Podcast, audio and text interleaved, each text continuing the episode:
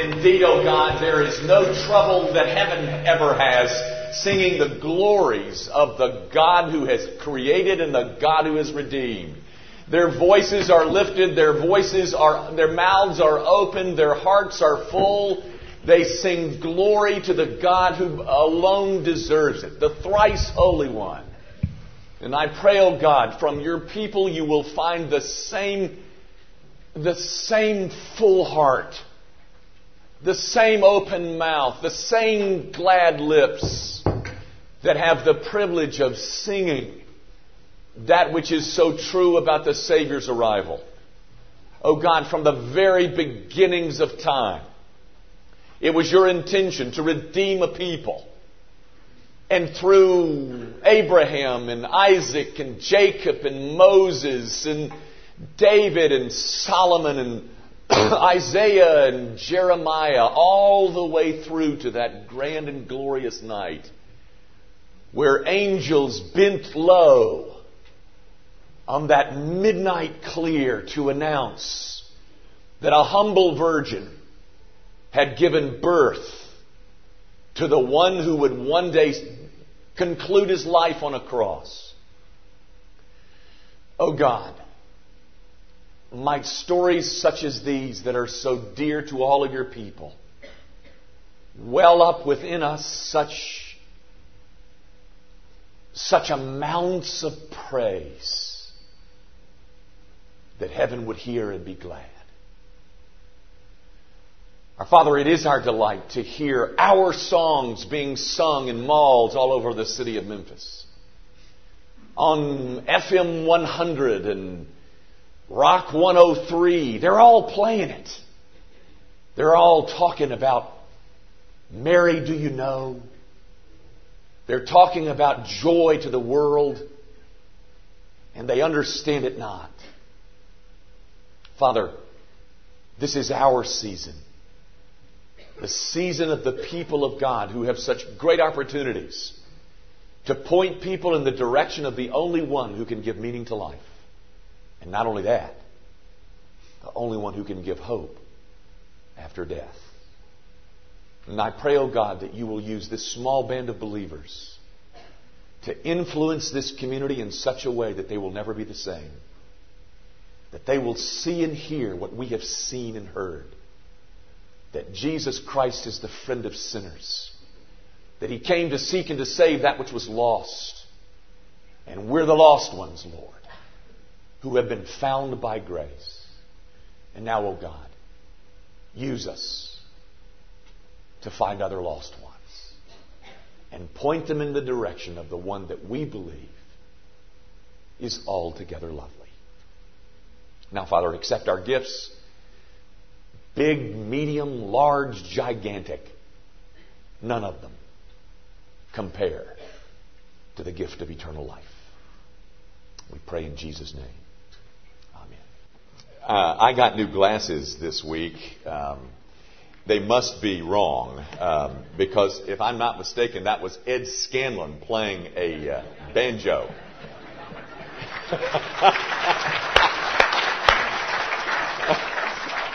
oh, if the Navy could only see you now, Ed.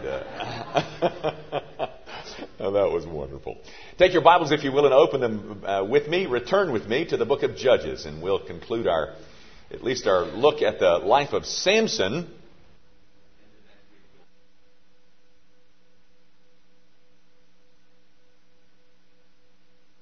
So, here we are at Judges chapter 16. Let's begin reading at verse 23. You follow as I read. Now the lords of the Philistines gathered together to offer a great sacrifice to get Dagon, their god, and to rejoice. And they said, our God has delivered into our hands Samson, our enemy. When the people saw him, they praised their God, for they said, Our God has delivered into our hands our enemy, the destroyer of our land and the one who multiplied our dead. So it happened when their hearts were merry that they said, Call for Samson that he may perform for us. So they called for Samson from the prison, and he performed for them, and they stationed him between the pillars. Then Samson said to the lad who held him by the hand, Let me feel the pillars which support the temple so that I can lean on them. Now the temple was full of men and women. All the lords of the Philistines were there. About 3,000 men and women were on the roof watching while Samson performed. Then Samson called to the Lord, saying, O Lord God, remember me, I pray. Strengthen me, I pray, just this once, O God, that I may with one blow take vengeance on the Philistines for my two eyes. And Samson took hold of the two middle pillars which supported the temple, and he braced himself against them, one on his right and the other on his left. Then Samson said, Let me die with the Philistines. And he pushed with all his might and the temple fell on the lords and all the people who were in it. So the dead that he killed at his death were more than he had killed in his life. And his brothers and all his father's household came down and took him and brought him up and buried him between Zorah and Eshtaol in the tomb of his father Manoah. He had judged Israel 20 years. The grass withers and the flower fades but the word of our God endures forever. Last week we um, left Samson in verse 21, where we uh, left him uh, blind and bound and grinding. what a picture. What a picture of how uh, Satan keeps his promises. He promises this, but he gives that. He promises gold, and it's always fool's gold. The champion of Israel is now the laughing stock of all of his enemies. The hero, the hero of so many fights has now been defeated. Ladies and gentlemen, there is a feast that is going on in the temple of Dagon here. I mean, um, don't you remember that he, that is, Samson was supposed to lead Israel to defeat the enemies of God. But instead, what his life has done is given rise, given cause to a celebration of all the deliverance of Dagon, for heaven's sake. These people are having a great time celebrating their idol because of Samson. Remember the story when David impregnated Bathsheba and Nathan the prophet came to him and I read that story and I, and I you know, I think it's mentioned from pulpits all across America again and again, but um, there's one little line in it where Nathan finally exposes David as the adulterer. And uh, Nathan takes his bony little finger and sticks it in David's face and accuses him and tells him he's the man. But then there's one other thing that Nathan says. And he says, um, David, you have given occasion to the enemies of God to blaspheme. That, that's the lowest part of the whole story for me. David, do you know what you've done? You've given cause for the enemies of God to blaspheme. Well, ladies and gentlemen, that's exactly what's going on here. What Samson has done is given occasion. There's a celebration going on. Let's celebrate the deliverance of Dagon, for heaven's sakes. There he is. He's bound and gouged and sightless and doing the work of a dumb brute beast. And the crowds love it. They love to laugh at him. He's the entertainment. Call for Samson and let's laugh at him some. Let's see him do some tricks. He's a spectacle. He's their, he's their prize exhibit. And, and you'll notice that he's led about by one little lad, that in verse 26. Then Samson said to the lad who held him by the hand, Isn't that pitiful? I mean, here was this mighty man, you know, now he's being led by a little boy around by the hand. You see, gang, that's what sin does. This, this shaven man is a picture of so many who were once mightily used by God. I've seen them, ladies and gentlemen, and so have you. I've seen them in the ministry. I've seen them in the singles ministry. I've seen them in missionaries. They, uh, They've come into this awful bondage, and great dishonor has befallen them and their Christ because of their sin. This is a picture, ladies and gentlemen, of, of how life can end up. A, life that attempts to find its, its meaning in anything else other than devotion to Christ. You know, um, if you're out there and you're saying, uh, you're single and you want to be married and you say, if I could only have her. Or if there's a job that you really, if, if I could just get that job, I would really be happy. Or uh, there's a house out in, uh, out in uh, somewhere. If, if we could just buy that house, then we would really be happy. Well, ladies and gentlemen, that's a misguided life. It's a life that's, that thinks that the way to fill the vacuum that you sense is through something other than Jesus Christ. That's what Samson did. He, he sought to add significance and meaning to his life through women. And this is how it ended up.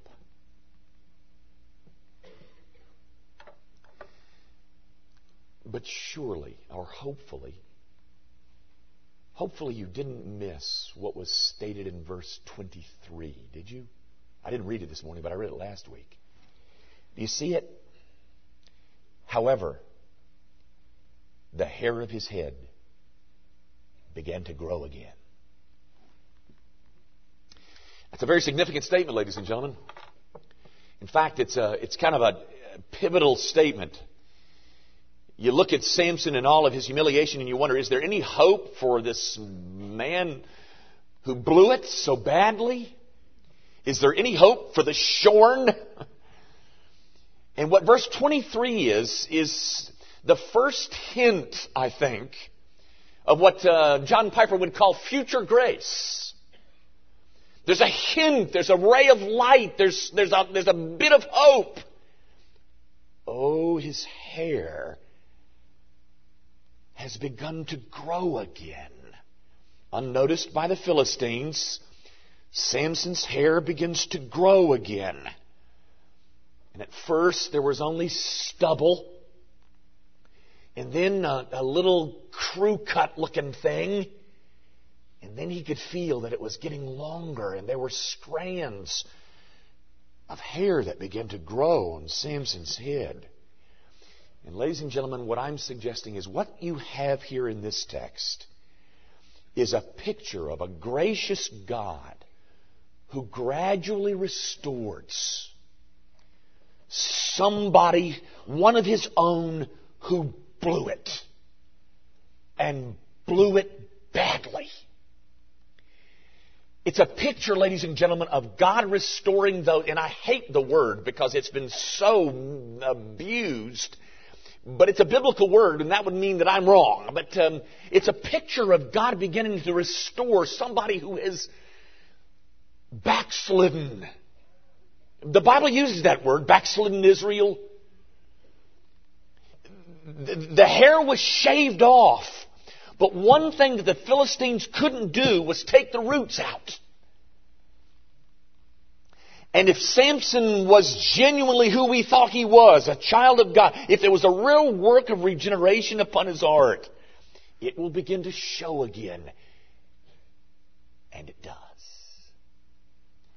Samson can hope again because grace, grace is greater than all of his sin. There's some hints of this restoration in the text. First of all, the growing of the hair. Now, guys, I've said this before, probably too many times, but you know, the, the clipping of the hair wasn't the thing that made Samson weak. The hair was just an outward symbol of an inward devotion. And so the hair beginning to grow is that symbol of devotion beginning to be rekindled in the soul of Samson. Secondly, you can see that Samson finally recognizes that he's utterly powerless. He turns to the little boy who can't even see and he says, could you, could you put my hands between the two pillars? And then he cries out to God, give me strength one more time, which is a good sign. Finally, Samson understands that whatever strength that he had was not resident within him. It was something that God gave him. And in that prayer of Samson, he uses three different names of God. A prayer very much like the one Jonah prayed in the belly of a whale. What is a prophet of God doing in the belly of a whale? Well, what is a prophet of God doing in the temple of Dagon? And what are the people of God doing in somebody's foreign bed? And what are the people of God doing in jail? And what are the people of God doing gambling and in front of an internet screen looking at things? What are what on earth are they doing there?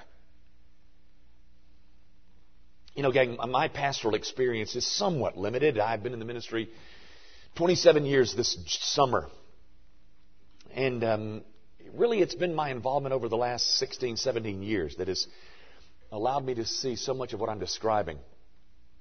I, have seen it in the singles ministry. I've seen it in, I've, I've seen it in um, church planting.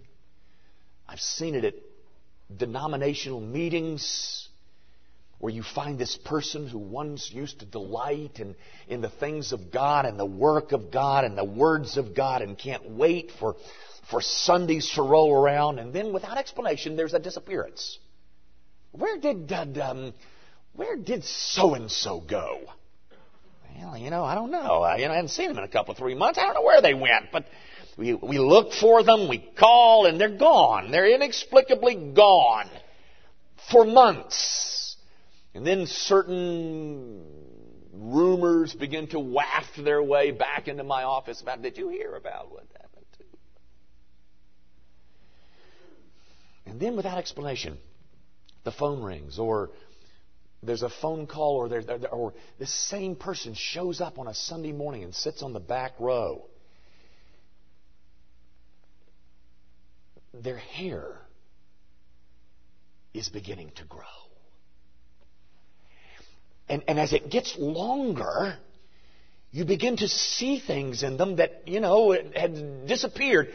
They begin to to bring a Bible to church. Uh, you know, the thing that used to be the pedestal for their lamp in their living room that had collected so much dust.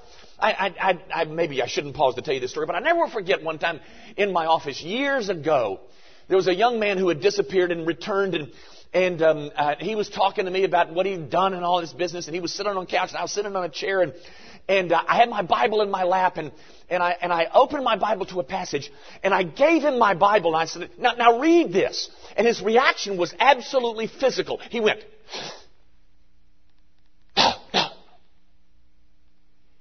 The book scared him because he knew that contained therein were, were denouncements of what he had done. But as the hair begins to lengthen, Oh, that book that once contained so many convictions of what I had done has now become my only source of hope. You see her, you see her showing little interest in the company that just a few weeks ago she was running with. The hair is getting longer and longer. No longer do the, does the company of the Philistines bring delight and you watch as a new sobriety seems to sweep over their soul. And they've got a handful of fool's gold. But the old sparkle begins to return to their eyes, and you can see a different countenance on their face and, and, a, and a different sound that comes out of their mouth. Because the process of restoration has begun by a God of grace. Now, guys, I, I say this again. This is saying this one too many times, but the hair length of Samson has nothing to do with his strength. It's just a symbol of devotion. But as the hair length, as the hair gets longer, it's, it's, it's an indication that he has returned to that place of submission and yieldedness to the God that he once served. When he lost his hair, he lost his devotion. And when he gains his hair back, the devotion is restored. And the only way back for those who have blown it, ladies and gentlemen, is to reestablish that devotion to the God that they genuinely love. Underneath all of the failure, ladies and gentlemen, in the belly of a whale, there resided a man that underneath all of his rebellion was a man who truly loved the living God. Underneath all of his profligate living, this blind man in the temple of Dagon, underneath all of that is a heart that longs to be right with his God again. Do you feel your hair growing? Those who have blown it, do you feel that the hair, do you, do you feel new spiritual life pulsing within your soul? Good. Good. But let me let me remind you, gang, there can be no getting around in this story that Samson suffered huge consequences of his sin. Yes, but a God of grace is restoring and even sees fit to use Samson again in a redemptive purpose. In fact, in Samson's death, the victory was greater than all that he had experienced before in life. He finally accomplishes what he was designed to accomplish in the first place. And even in this sad scene, God's mercy is highlighted. It's underscored. Being cast down does not mean that he's cast out. Now guys, this, this process of restoration, I, I should warn you, it is just that, a process. Forgiveness is immediate. But it is a process. I, I read a, a, an article one time that a study had been done by the National Institute of Banking. And the National Institute of Banking discovered that if you miss one mortgage payment, it is three times as hard to pay it back the next month. If you miss two mortgage payments, it's six times harder. It doesn't go up arithmetically, it goes up geometrically. The point is, the further you get away, the further you get away from the living God, the harder it is to get back. But you can and you must. It takes a while, but you can. And I say this to you as well there are no shortcuts. There is no spiritual Rogaine. But God loves to give grace where He finds hands that are empty. I, I, I, conclude, ladies and gentlemen, with just let me summarize what I'm saying today. Two things. Gang, I, I want to warn the people of God that sin does not pay. It is an evil thing and it is a bitter thing to wander away from the Lord God. And though Samson's hair grew again and his strength came back and he died gloriously fighting the enemies of God, he could never again rise to that place of leadership that he once enjoyed. Yes, he did deliver Israel finally. But he never got his sight back. He died in a rubble. Whatever the grace of God may be for us, ladies and gentlemen, it can never make sin a right thing or a safe thing or a, a permissible thing. It's evil and it's only evil. It should be a warning to us, ladies and gentlemen. But here's the other part even in this downfall, God is rich and full of grace and mercy to Samson. Never forget that, my dear friend. Even from the temple of Dagon, you might, you can cry out. Even from the belly of a whale, even from the faraway country. What, what did the prodigal son hear? What did Jonah hear? What was the response to Samson? Grace upon grace in the depths of their despair, from the inside of a jail, from the midst of somebody's bedroom that you shouldn't be in. We cry out in the midst of our despair, and what is there waiting us? Grace. Oh, but you say, Samson didn't deserve God's grace. Well, what else is new? Is there any of us that ever earned and deserved anything from God? One man said that man is born broken, he lives his life mending, and the glue is the grace of God. One quick story and I'm finished. You may have heard some of this if you're any kind of Civil War buff. I, I would like to deem myself that, but I'm really not. But there's a story that, uh, is a part of the whole Civil War story that, you know, the, the North had a tough time finding a leader. They went through several. Uh, several generals, uh, uh, McClellan and Meade, I think, were a couple. They might have gone through some more. But they finally landed on Ulysses S. Grant. And their uh, Ulysses S. Grant, of course, led them to victory. But Grant had a big problem. You know what it was? He drank too heavily. In fact, a, a part of the story is that Lincoln was once uh, told that your general Grant uh, drinks way too much, and Grant's, re- I mean Lincoln's reply was, "If you could tell me what kind of liquor he drinks, I'd like to send him a case."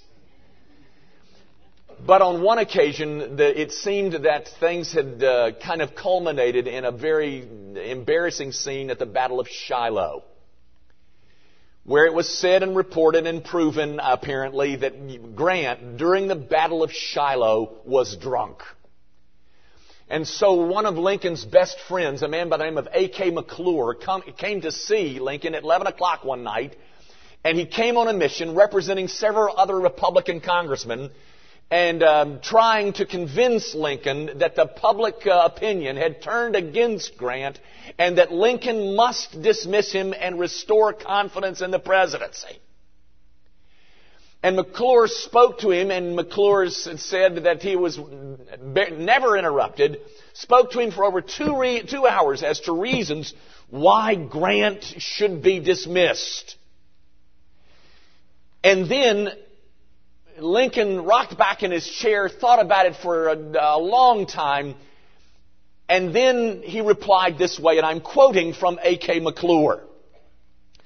Lincoln remained silent for what seemed a very long time. He then gathered himself up in his chair and said in a tone of earnestness that I shall never forget, I can't spare this man. He fights. He may look seedy.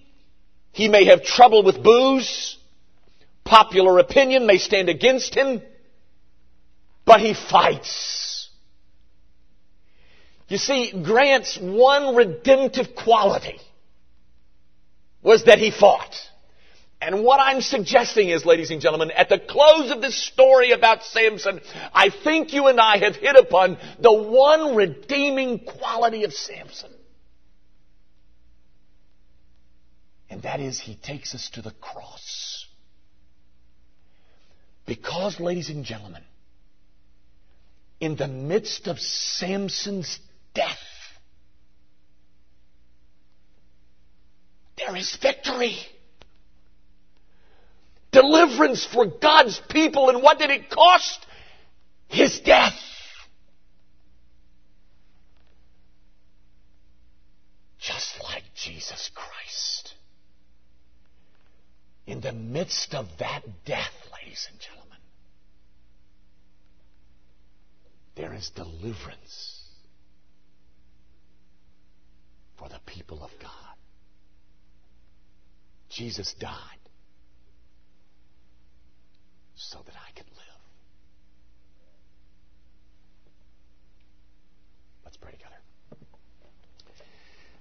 Father, I do pray that your people will be duly warned about the wickedness of sin. But I also pray, O oh God, that they would be reminded that there is no sin that overtakes you, that your grace is greater than all our sin, and that even from the temple of Dagon, we can cry out and find grace and mercy to help in time of need. Father, I pray for those in this room who are in that situation right now. Convince them that grace awaits them. And for those whose hair is just beginning to grow, I pray that you would indeed encourage them. That Samson was forgiven, restored, and even used in a redemptive purpose. And so can we.